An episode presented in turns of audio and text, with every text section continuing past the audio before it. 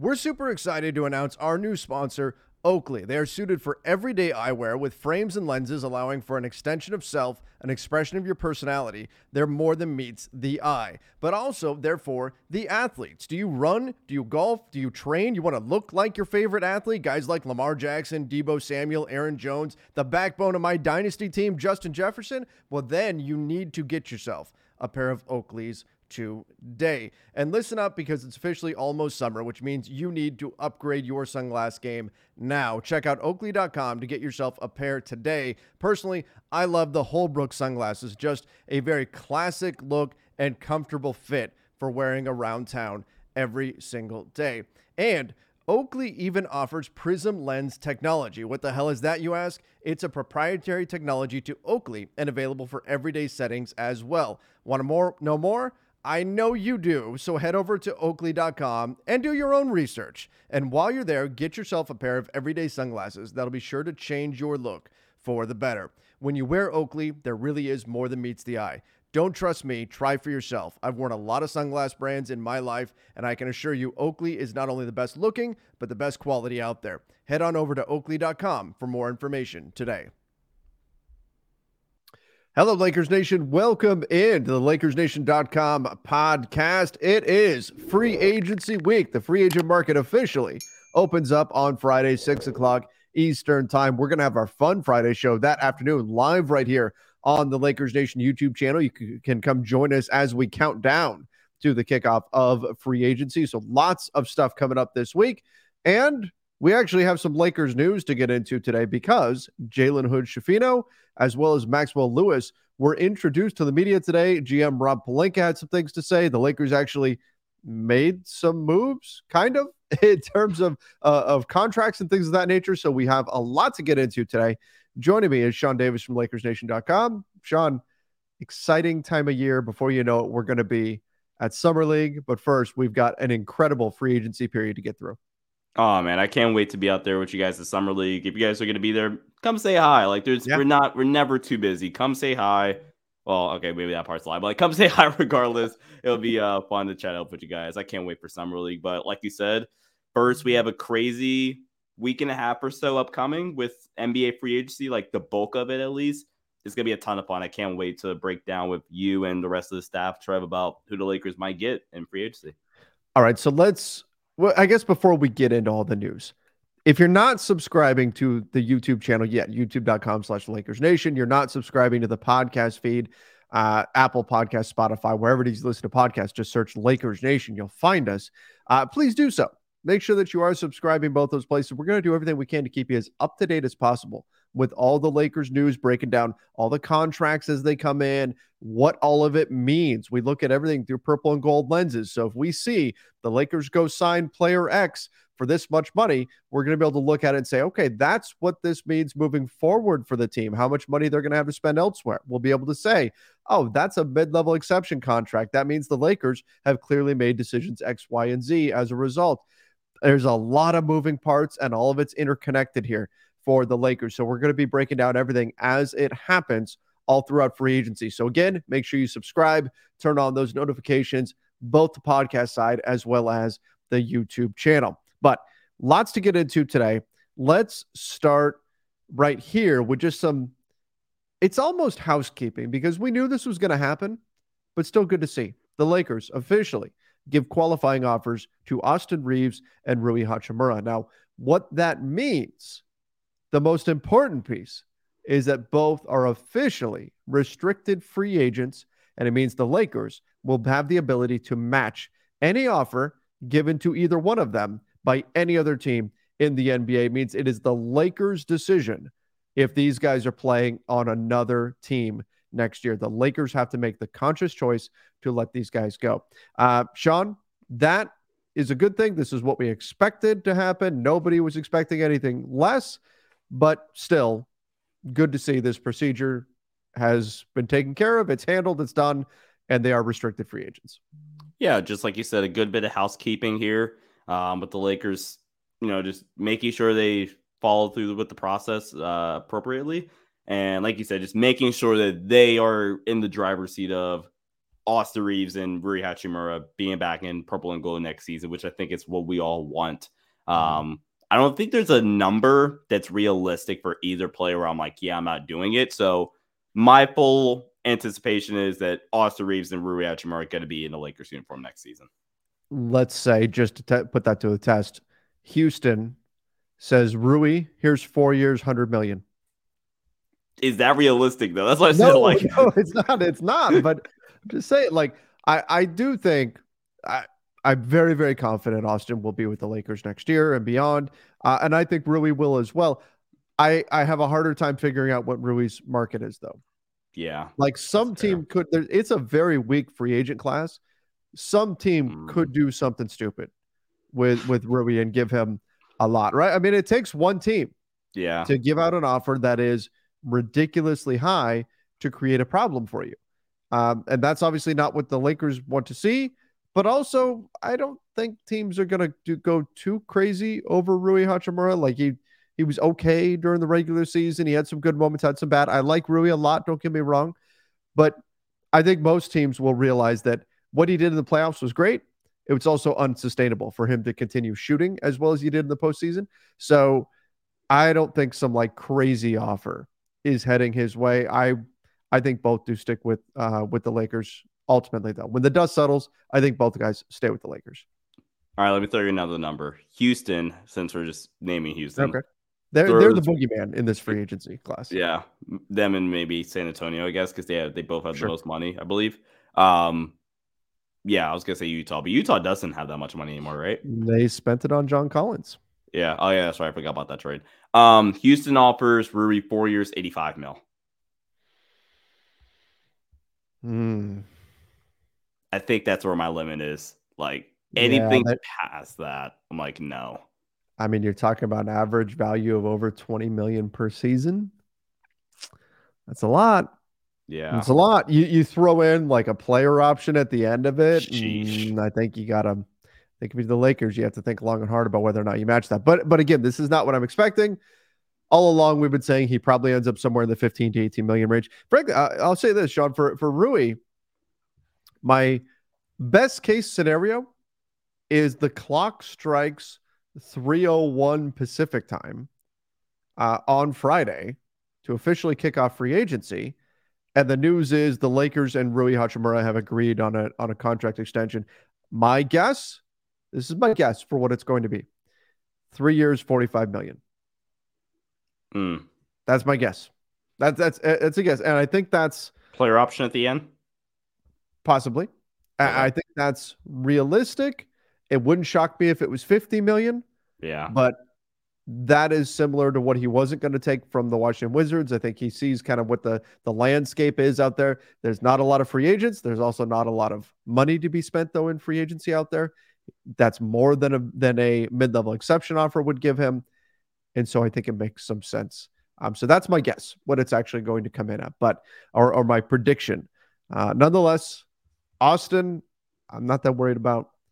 Rui is going to be interesting to see how those offers come in.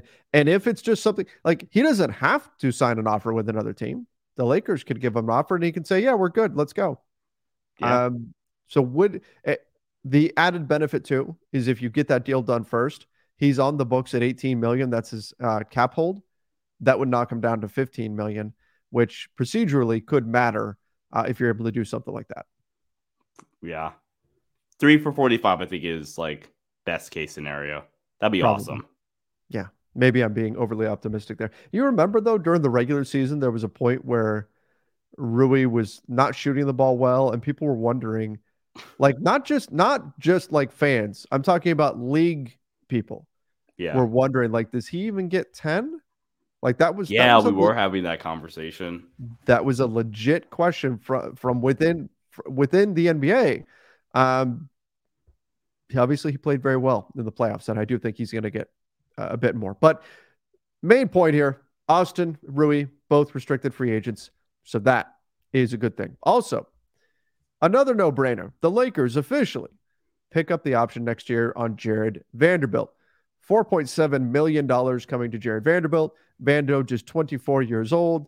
This is one of the best contracts in the NBA. Like, Sean, if Jared Vanderbilt, if he suddenly becomes a 35% shooter on just corner threes, that's it. And maybe that's wishful thinking. I might be asking too much. He shot like 30% from three last season. And by the way, he basically only takes corner threes. Like, he doesn't take above the break threes. Yeah. I think he shot like 7 of them all season. Yeah.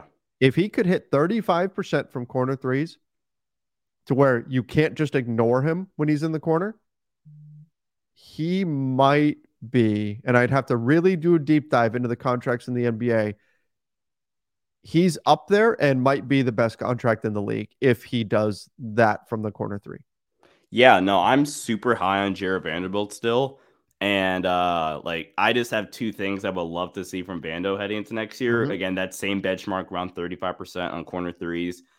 And then, like, I want better screen navigation, because like, I feel like we ran into the problem in the playoffs. So like, okay, Steph, high usage ball screen guy compared to ISO, which is not where Vando, you'd rather have Vando on a great one-on-one player. Steph is going to use ball screens more, similarly to like Jamal Murray. Jamal will ISO more, but great high usage ball screen player.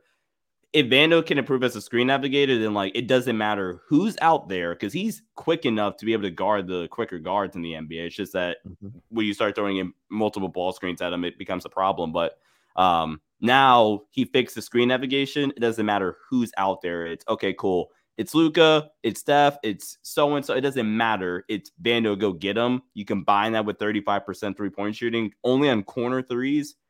Like you said, it's up there with amongst the just value, one of the best contracts in the NBA, because that's a $10 million player, if not more, that you got for $4 million. And that's the big drawback to his game right now, is that you can play him off the floor on the offensive end. Like, teams just ignore him and just camp an extra player on LeBron, an extra player on AD, an extra player in the paint, right? They just ignore him on the offensive end. And if you no longer can do that, it changes so much. I haven't even talked about like his finishing at the rim. That needs improvement. I don't even care about that. But just hit 35% from the corner three, so you could stand out there, and teams have to at least care a little bit that you're standing there. And man, it changes so much, because he is a phenomenal defensive player. But again, the Lakers, no brainer. Obviously, they were going to do it. They pick up the option on Jared Vanderbilt. All right.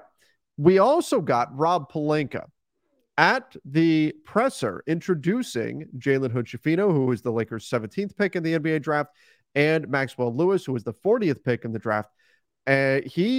Rob talked a little bit about what his intentions are in free agency and building out this roster. I actually got the clip here, courtesy of editor extraordinaire Daniel Starkand.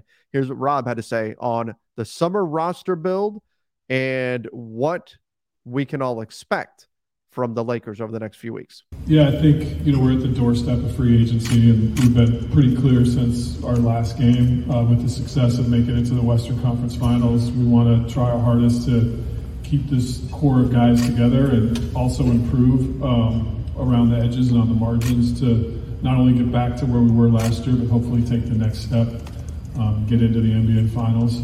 I think, the league is full of young players that can surprise even in the playoffs. The team that beat us, Denver, had a guy they drafted last year that was in their rotation.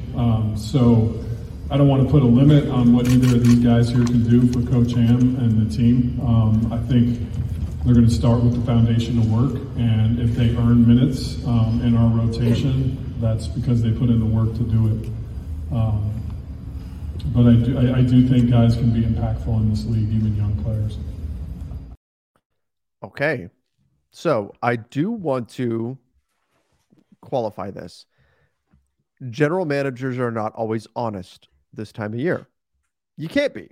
You can't be, right? I mean, it could be a competitive disadvantage if you are totally forthcoming with everything that you're putting out there right now.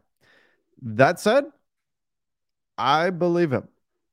Rob is essentially saying we're running it back.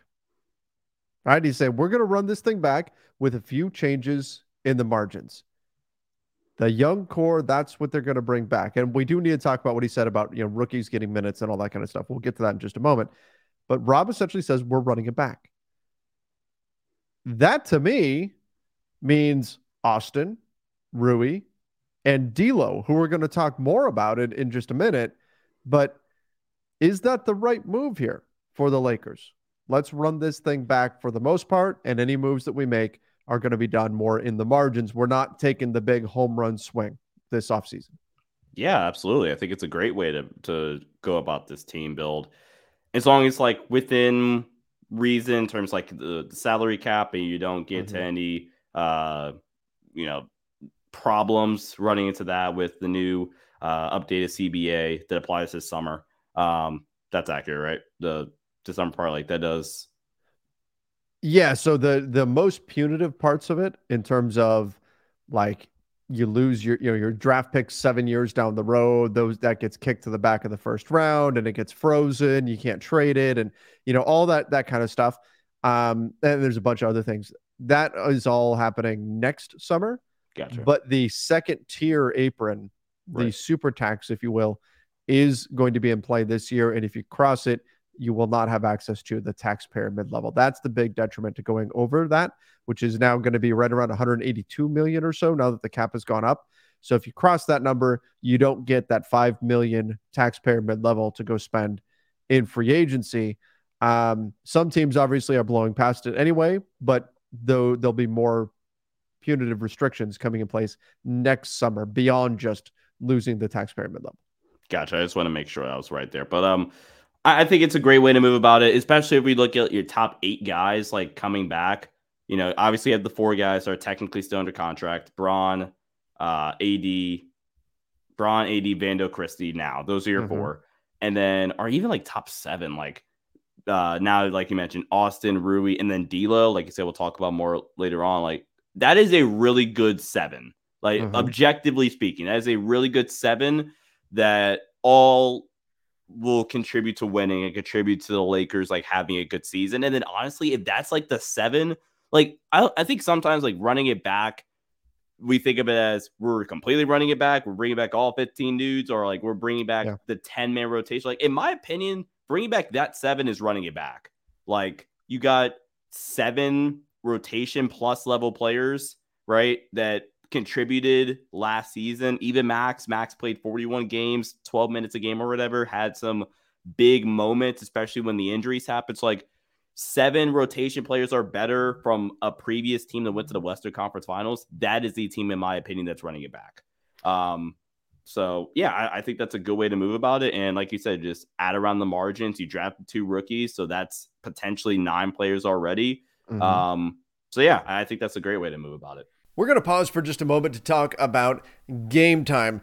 Ticket buying can be a very stressful experience. Personally, I am always trying to make sure that I'm getting the best deal, and that's not always easy to know. You have to go fully through the checkout process. Sometimes one app will say one thing, another app won't give you the final price until the end. It is a nightmare, but buying tickets to your favorite events shouldn't be stressful. Game Time is the fast and easy way to buy tickets for all the sports, music, comedy, and theater near you. They've got killer deals on last-minute tickets and a best price guarantee, so you can stop stressing over the tickets and start getting hyped for all the fun that you are going to have. Forget about planning months in advance. Game Time has deals on tickets right up to the day of the event, so you suddenly find yourself with a little bit of time. You have some friends that want to go do something, grab tickets on Game Time. Game Time, the guarantee means that you will always get the best price. If you find tickets in the same section and row for less, Game Time will credit you 110%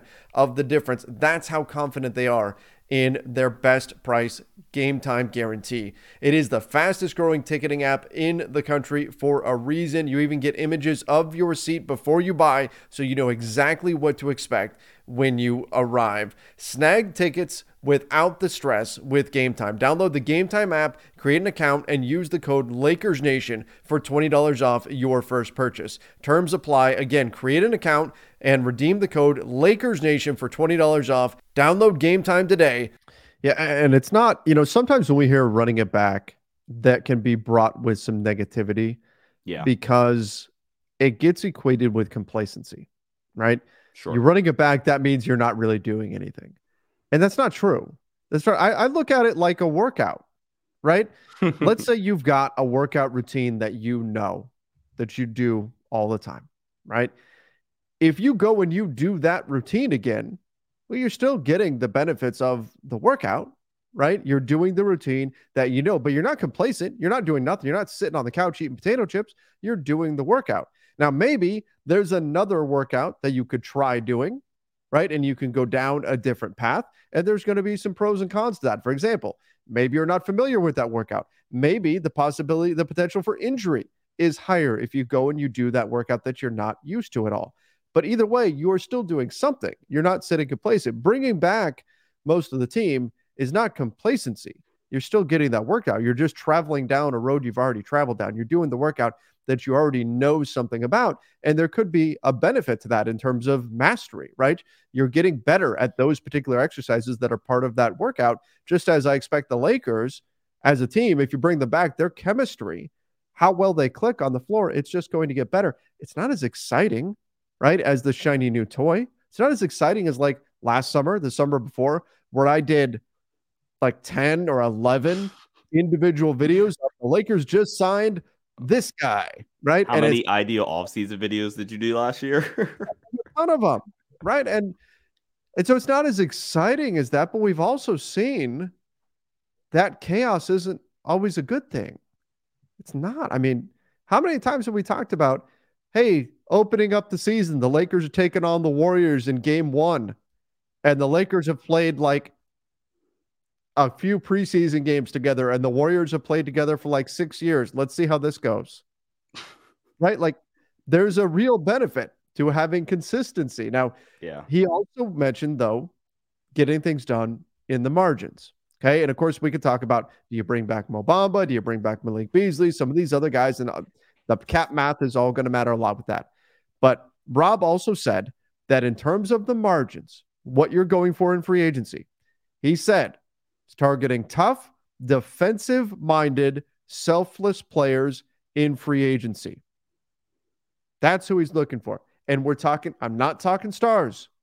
Okay, you're not going to go get Draymond Green, even though he might be a tough, defensive-minded, selfless player, right? That's not what we're talking about. We're talking about players that you're going to get from maybe a tax pyramid level, maybe a biannual. Most likely, we're talking veteran minimum. Can you think of any of the free agents out there that come to mind that fit that bill? That screams Javon Carter. Yes. Who just declined his player. Please. It was a player option, right? Player option. Just declines player option, has a working relationship, hopefully better, with Darvin Ham. Like, that screams Javon Carter. Like, selfless, tough defensive player that can knock down the three a decent clip as well. 35-ish%, I want to say, is the number. So yeah, that's green. Like, that's the first name that popped in my head. Dante DiVincenzo also popped in my head a little bit too, who would probably exclusively be a full mid-level guy. I don't think you could get him for anything else, but if not like most of the mid-level, most at the very least. Sure, yeah. So those are honestly like the first two guys that pop into my head, honestly. Javon Carter, 42% from three last season on 4.2 attempts per game.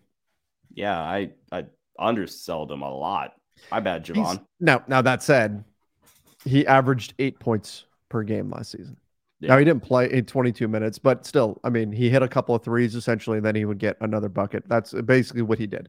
He hit 3 shots per game for the bucket. In fact, exactly 3. He averaged 3 made field goals per game. So 2 threes and a layup or something. And that was what Javon Carter gave you. But nonetheless, a defense first guy. DiVincenzo would make a lot of sense too, but that's, you're probably using your, a good chunk of your mid-level. Do they need it? Let's say they do bring back D'Lo. You bring back D'Lo, you bring back Austin, you picked up JHS. I look at like a Dante DiVincenzo, a Javon Carter. Are we assuming Dennis is gone? If you bring up one of those two guys, then yeah. Dennis is right. Almost certainly gone in that instance. Same with Lonnie, in my opinion. And that's the type of thing that we're going to be able to kind of see. You'll get a lot of outlets will say, oh, the Lakers signed this player, right? And this is what we hear the contract is going to be. But what we're going to do is we're going to break down, okay, what does this mean moving forward? What does this mean for the rest of the roster build? If we hear the Lakers are matching an offer on Austin Reaves, and they signed Javon Carter, and they're bringing back D'Lo. We know that probably means Dennis Schroeder's not coming back, right? We can make that connection because we're going to look at everything through purple and gold lenses, and we're going to approach it from that path. But anybody else that you could think of that makes sense that might be an intrigue? Like, does that eliminate Christian Wood from the mix? I think so. Right? That does not sound like Christian Wood at all, does it? No, not at all. Like there's a couple of other guys, but like any of the other guys I want to say are pretty unrealistic. Like another name that actually like really fits that mold is Josh Hart, but like that's really unrealistic. Let me hit you with another Josh Richardson. That's a good one. What do you think his market is though? Like that's I don't know. He's probably a decent chunk of the MLE. He got $12.2 million this last season. Yeah, I wouldn't be opposed to it though. Yeah, that wouldn't be bad. That wouldn't be bad. But that tells you where the Lakers' head is at, and I like it. I like it. Hey, let's surround LeBron and AD with guys who are going to defend their butts off. I would assume guys who can also shoot the three, and off we go. And that's we've been saying it forever. It's not rocket science. You put guys next to LeBron who can make threes and defend, and good things tend to happen. So, yeah. Which I hate to interrupt, bring back like this version of the Lakers, but that really makes that 2018 version of the Lakers like a really weird build. I never liked that build for the Lakers team, where it's like, we're going to surround LeBron with all playmakers and absolutely no shooting. Oh, God. Yeah, that was not good. That was not good. That did not make any sense at all. And it did not go well. It did not go well, surprisingly enough. All right. So there's what the Lakers are thinking. Mostly, you're going to try to keep your young core.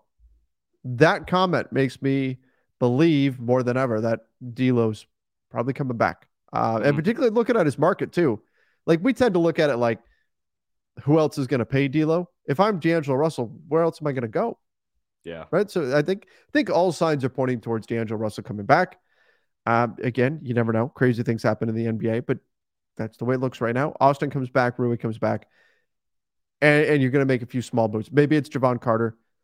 Maybe it's Josh Richardson. Maybe it's, a number of other players that you can go after.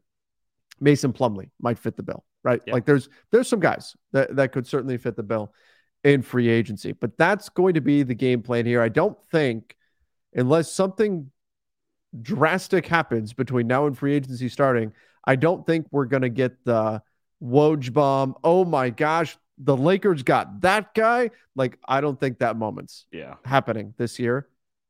And Sean, I'm very much okay with it. I am very much okay with that. I think we could do for a little bit of stability for once. Yeah. I mean, especially when the team that you're trying to like stabilize went to the Western Conference Finals last year. Yes. I'm completely okay with running back most of that team. And like, Rob kind of hinted at, like we've been saying for a while now, run it back for the most part and build around the margins. Like, that's not bad. Year two coach, year two with the same scheme. You don't have to go through another scheme change or whatever. Like, I'm completely all hands on deck for running it back for the most part. All right, I need to pause for just a moment to give a shout out to one of our sponsors, and that is Bird Dogs. Bird Dogs are stretch khaki shorts, and they are designed to fit slimmer through the thigh and leg to give you a truly sculpted look. The shorts fit better than regular shorts. Those shorts that are made of a stiff, restricting cotton, they are just not the same. I can tell you guys from my experience, you put on a pair of Bird Dogs, and it's remarkable. They feel cooler on your skin. It feels like you're wearing the other side of the pillow. That is the best way I can describe it. They use anti-stink, sweat-wicking fabric that keeps you cool and dry all day. You go to birddogs.com/pool and enter promo code POOL, and you get a free Yeti-style tumbler. Looks just like this. You guys have seen me using it on all of our shows. You get this for free with your order. That's birddogs.com/pool. For a free Yeti-style tumbler. You won't want to take your Bird Dogs off, we Promise you. All right, Sean, let's talk a little bit about LeBron James taking to Instagram. You know, this is the time of year where we start seeing the way too early mock drafts. Well, one came out for the 2024 NBA draft, which Bronny James will conceivably be a part of. And it had him going number 17 to the Atlanta Hawks. And LeBron puts that onto his Instagram story, mentioning that the James gang will pull up to Atlanta. This is just reinforced. Like, there's this thought out there that LeBron is going to go wherever Bronny goes next season, next summer. He does have a player option in his Lakers contract. If LeBron is hell-bent on playing for whatever team Bronny is on, all he has to do is opt out of whatever contract of the Lakers contract and go sign for whatever that team can pay him, right? And you're already a billionaire. He could go play for somebody for a veteran minimum if he really wanted. Or the taxpayer mid-level, whatever. If he is that determined to go play with his son, and I don't fault him for that. That would be incredible to see a father and son play together in the NBA. That's amazing. But I guess first, what does this mean for the Lakers? Like, how likely is it that this is the end of the line? That this season coming up here, the 2023-2024 season, is the last of LeBron in a Lakers uniform? I think it's very likely, but at the same time, it doesn't really change much of my perspective on the Lakers, what the move should be going forward, LeBron's tenure as a Laker, because I feel like this was more, there's two versions you can look at this from that I've seen on Twitter. Was like, hey, look, oh, LeBron's joking. He's saying, like, they're going to go visit Bronny is one I saw in Atlanta. Sure. And then the other one, which I think is increasingly the more likely one and the one that's been hinted at for a while, he's even, like, publicly said it. I'm going to play wherever Bronny James gets drafted. And so I think it just makes it, I don't want to say the word pressure, but, like, it does put a bigger emphasis on this season in terms of like, hey, look, we got to maximize it, which is why, to a certain extent, going back to your workout analogy, I'm not blowing it all up one more time in a free agency class that isn't that good, by the way, and like risk being like, hey, look, well, maybe this can fit, maybe, you know, XYZ, where it's like, okay, look, you run it back. We know what D'Lo, Reeves, Rui, LeBron, 80 all do together. We know Vando, Max, we kind of know the rookies, at least their college game, at least. Like, there's a level of familiarity there. And, like you said, it's not complacency at all. It's, like, familiarity, comfort to a certain extent without getting complacent. And, like you said, you can master it. You can master that fit because it does fit nicely, I think, especially if guys keep progressing and developing. So, again, long story short, I think it just puts a bigger emphasis on this season as potentially being the end of your championship window. For the time being, it could very easily open back up if the Lakers, like, do something crazy next summer. But, yeah, it just puts a bigger emphasis on you got to go win next season. Yeah, I think that is going to be obviously that. I mean, anytime you got LeBron on your roster, you're trying to win right now. But, I mean, LeBron had some comments months ago that made it sound like, well, I don't have to be on the same team as Bronny. I just want to be on the floor with him, kind of as though he was opening the door for the possibility that he stays with the Lakers and he's just happy to play maybe even against Bronny in an NBA game. And then that would kind of satisfy him. This, though, is just going to fuel the fire that whoever drafts him gets Bronny. How high does Bronny go in the draft? And obviously this is a conversation we'll have throughout the year, but if it is made clear whoever drafts Bronny gets LeBron, like, how high does someone take Bronny in the NBA draft? Bronny's about to be a top 5 pick. Right? I mean, like, Bronny he could very well ball out. I'm not trying to like be condescending or whatever, say like Bronny is a good talent, but like, some team might overdraft him just for like the thought of it's bet. Let LeBron be a top 10 player still next season. Somebody is gonna probably overdraft Bronny. Like, to put in, like, actually, like, tangible terms. Let's say Bronny is, like, the prospect Bronny James is a second-round pick. Bronny's going to take a top 20. If LeBron James is still a top 10 player next season, like, and that's the Bronny's the first-round pick, top 20 pick. It'll be interesting. Yeah, if somebody does, like, if you had an organization that was struggling with ticket sales and things like that, and couldn't quite, you know, that just didn't have that much buzz around them, that'd be awfully tempting. That'd be awfully. Of course, who knows? Maybe the Lakers wind up drafting Bronny. We'll see. We'll see. You never know what happens there. All right, let's get into this. I want to get into one of our special segments here, and that is More Than Meets the Eye, sponsored by Oakley. More Than Meets the Eye, sponsored by Oakley. John hadn't seen that drop before. It's a first for him. We just had that made up the other day. And the topic that I want to get into is D'Angelo Russell. We want to dig a little bit deeper on D'Angelo Russell. Should D'Angelo Russell return? We've talked about him a lot, but boy, Sean, we may have kicked the hornet's nest on Twitter, stirred some people up. What are you did a little bit of deep dive on where D'Lo gets his shots from and things of that nature. I want to preface this by saying I like D'Angelo Russell a lot. I would like to see him come back. I think he fits well with the Lakers, but this is more just digging into, okay, he was terrible for 4 games in the Western Conference Finals. Why? What could be a possible reason for that? Why does he seem to struggle when the shot's not falling to provide value and that sort of thing? So what did you find when you were digging into some of the stats?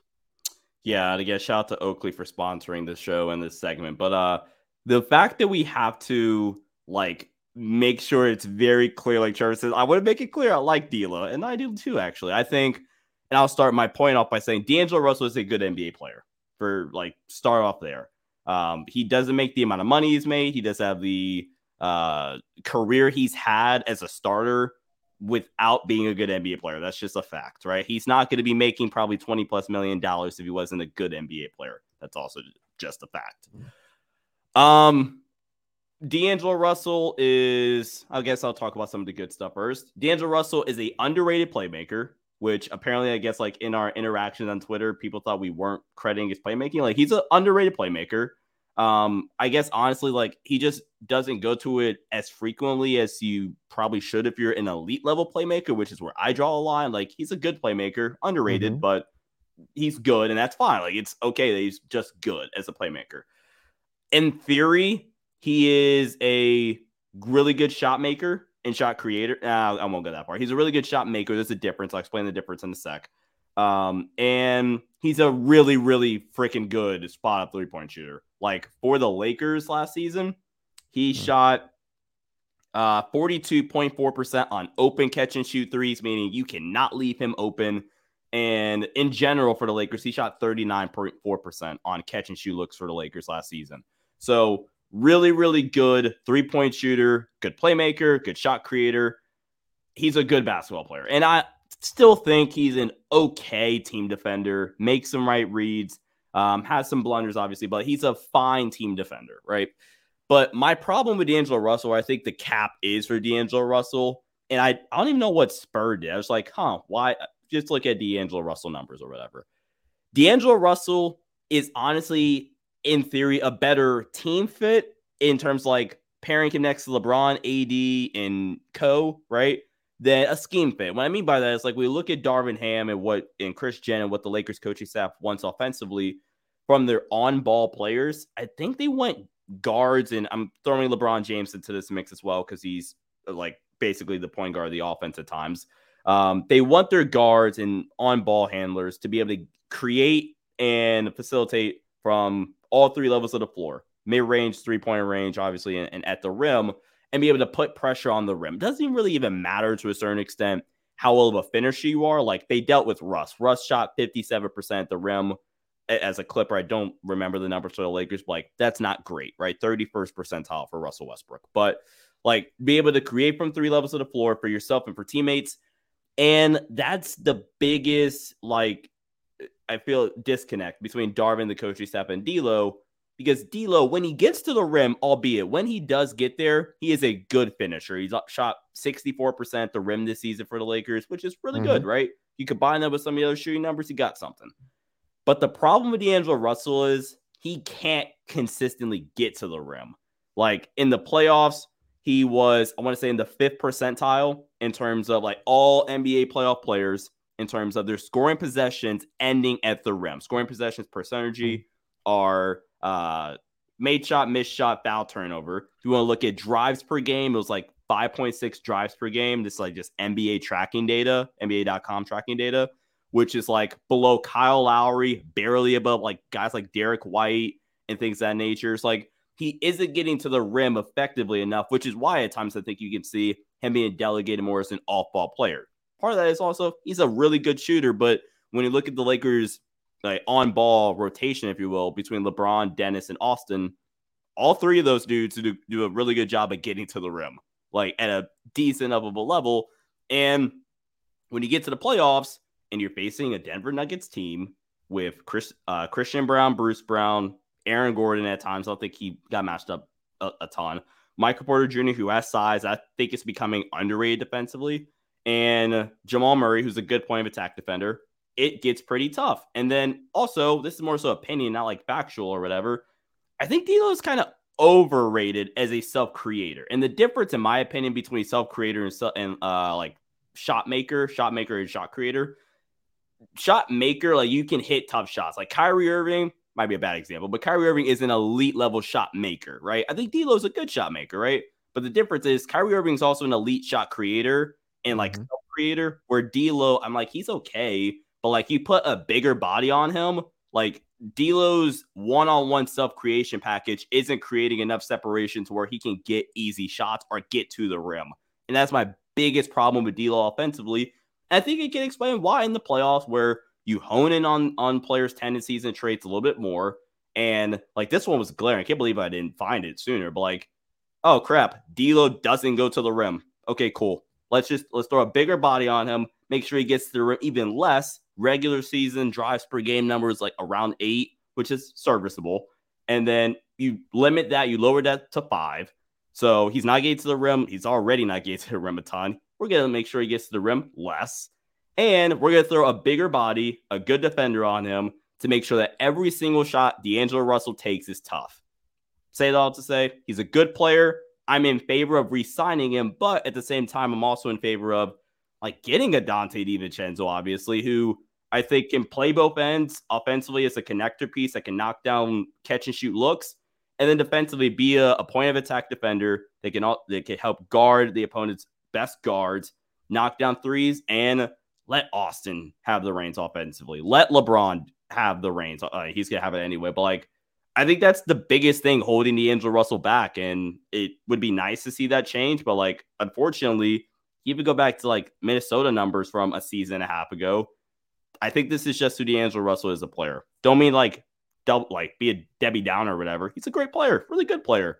But I think anything more than a quality starter is, I think, a bit too much when we evaluate D'Angelo Russell.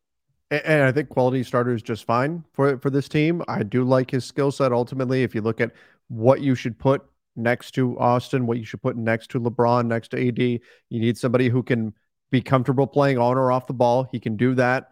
You want somebody who can hit the three. He can do that. This is more of an explainer for why does it seem like D'Lo disappears for games? Why does it seem like he had that tough stretch in the Western Conference Finals? Not even seemed like clearly in a very tough stretch in the Western Conference Finals. It's because if that shot isn't falling, he's not getting to the rim enough. And part of this, a lot of this gets wrapped up into his athleticism. I think that's why getting a shot up becomes a little bit more difficult during the postseason as defense ramps up.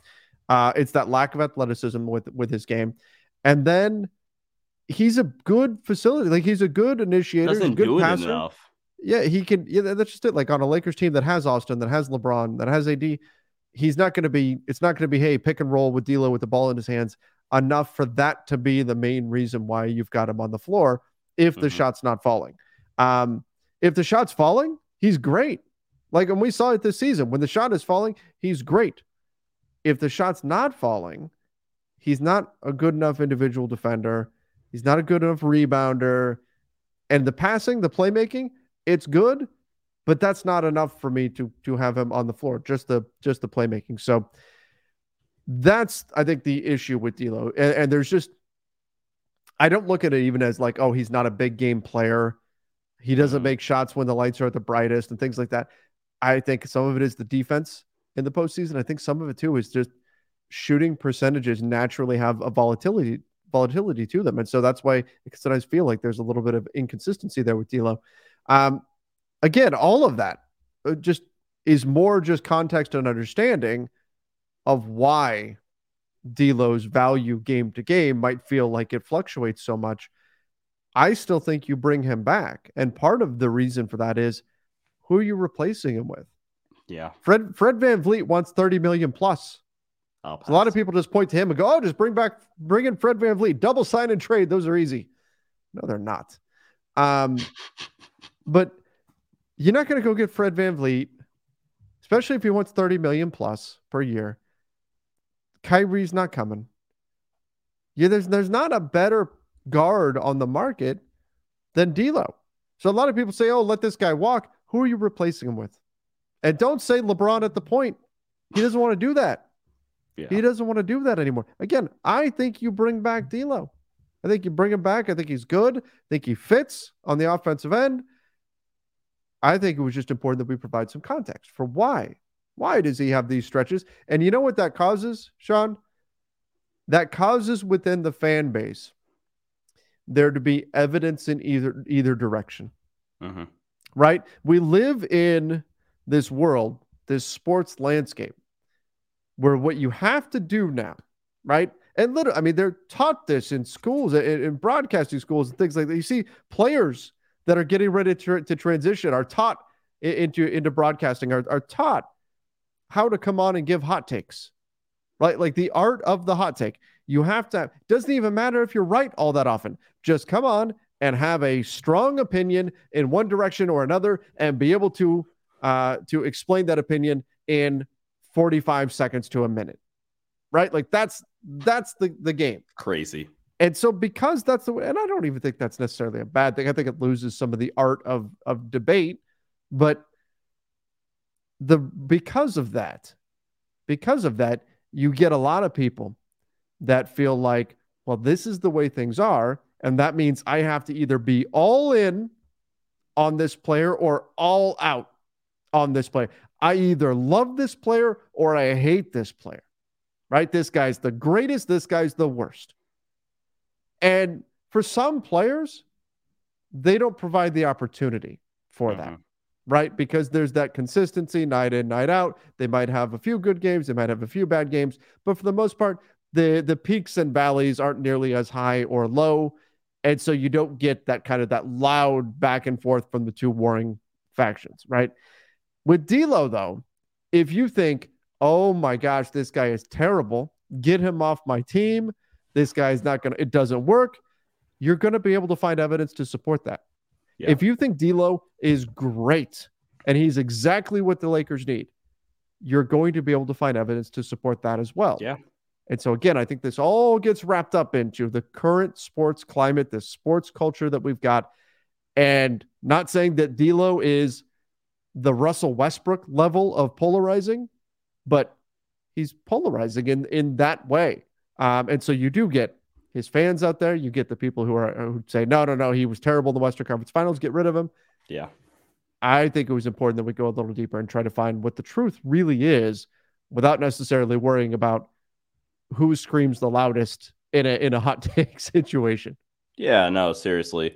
I guess my closing two points. First, thank you for bringing up D'Lo as the ball, like pick and roll ball handler. I can't believe I didn't mention that. He had a much better season out of ball screens with Minnesota than he did with LA. I think it was like points per possession, maybe like 0.975 with the Blazers, not the Blazers, the Timberwolves. And then this year it's like 0.8 something, like low eight though for the Lakers. So a more efficient ball handler out of ball screens with the Timberwolves and with the Lakers. There's a bunch of different reasons for why that potentially could be. Not going to dive into that here.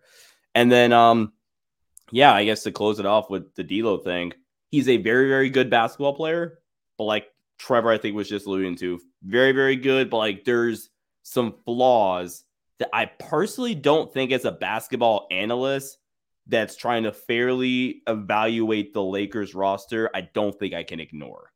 Like, good basketball player, made himself a bunch of money because he is a good NBA player, but like he has flaws, and it's why he's not at this stage of his career an all-star point guard.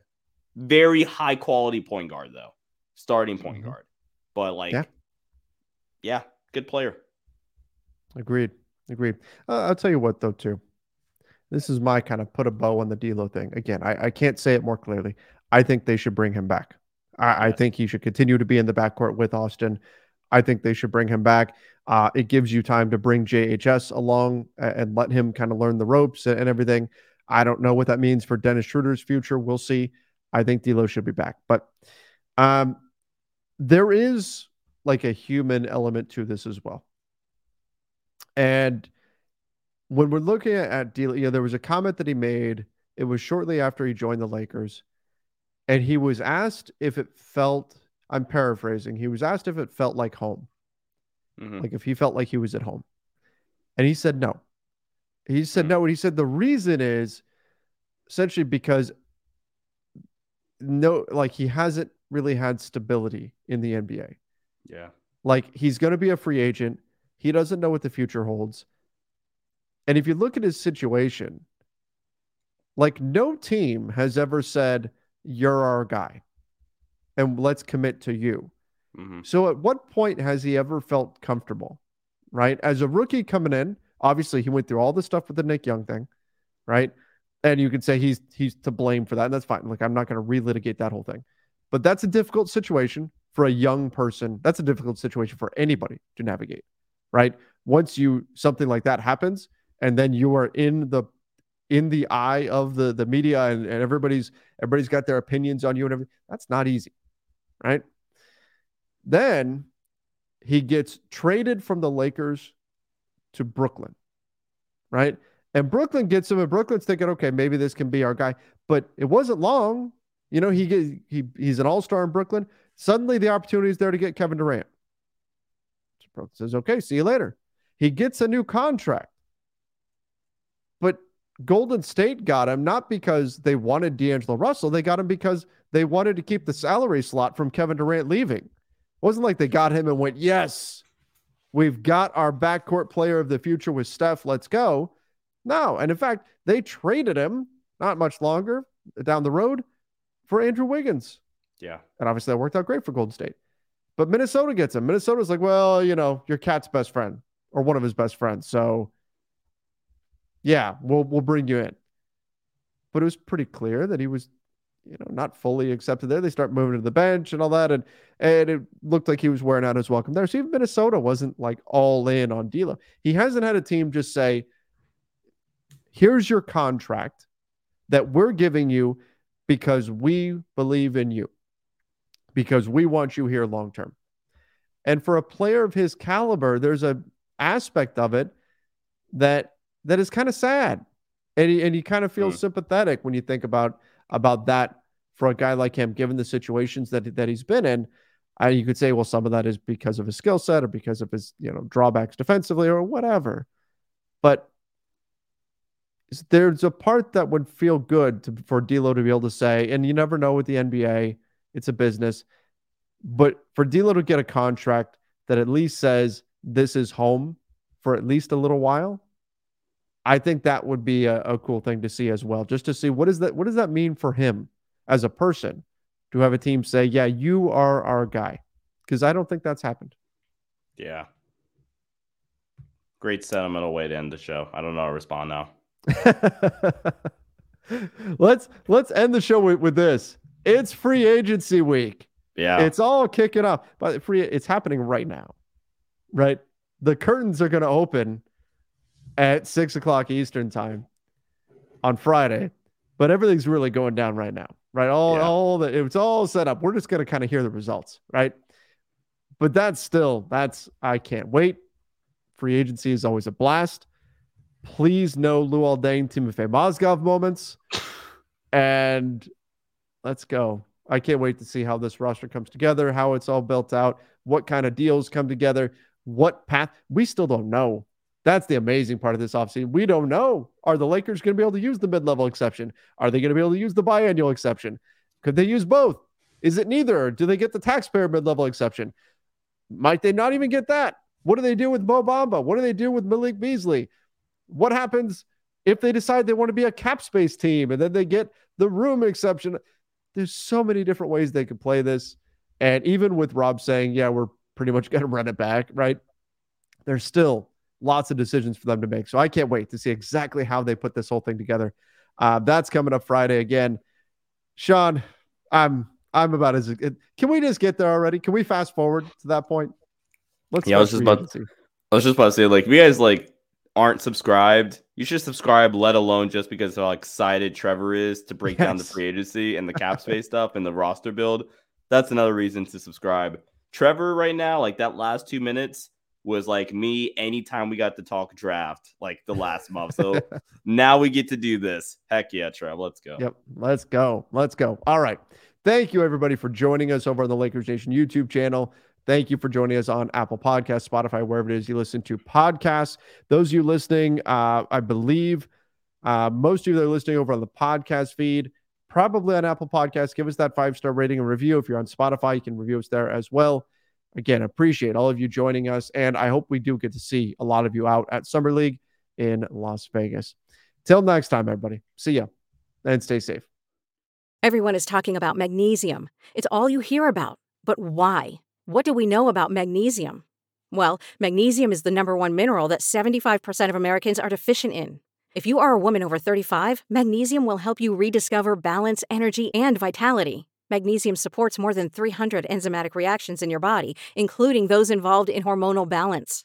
From functional medicine doctors to mental well-being and female hormone experts, we all know that magnesium is the one mineral to improve all aspects of well-being and health. But which one?